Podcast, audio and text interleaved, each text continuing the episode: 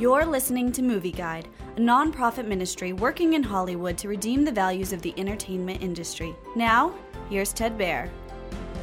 Apollo 10 and a half, A Space Age Childhood, is an imaginative, animated homage on Netflix to the space race and 1969 America.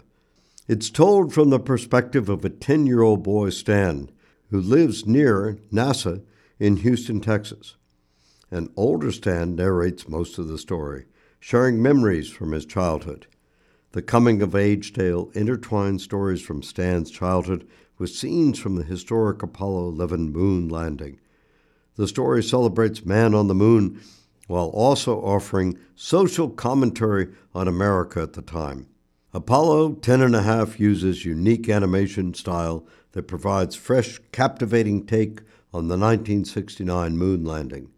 Although Stan has intergalactic aspirations, the movie takes time to flesh out the world in which he lives, with nods to American pop culture, the political turmoil of the time, technological advances like color TV, and the new music and movies. Apollo 10 and a half has a moral worldview stressing family and friendship with overt patriotic elements. However, it has some strong violence, brief foul language, off color content, and an occult reference.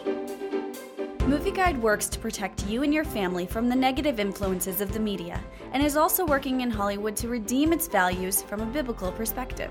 For the latest Movie Guide reviews and articles, go to movieguide.org or download the app to your Apple or Android device. You can also subscribe to the Movie Guide podcast on iTunes. Support Movie Guide's mission to transform the culture by redeeming the media.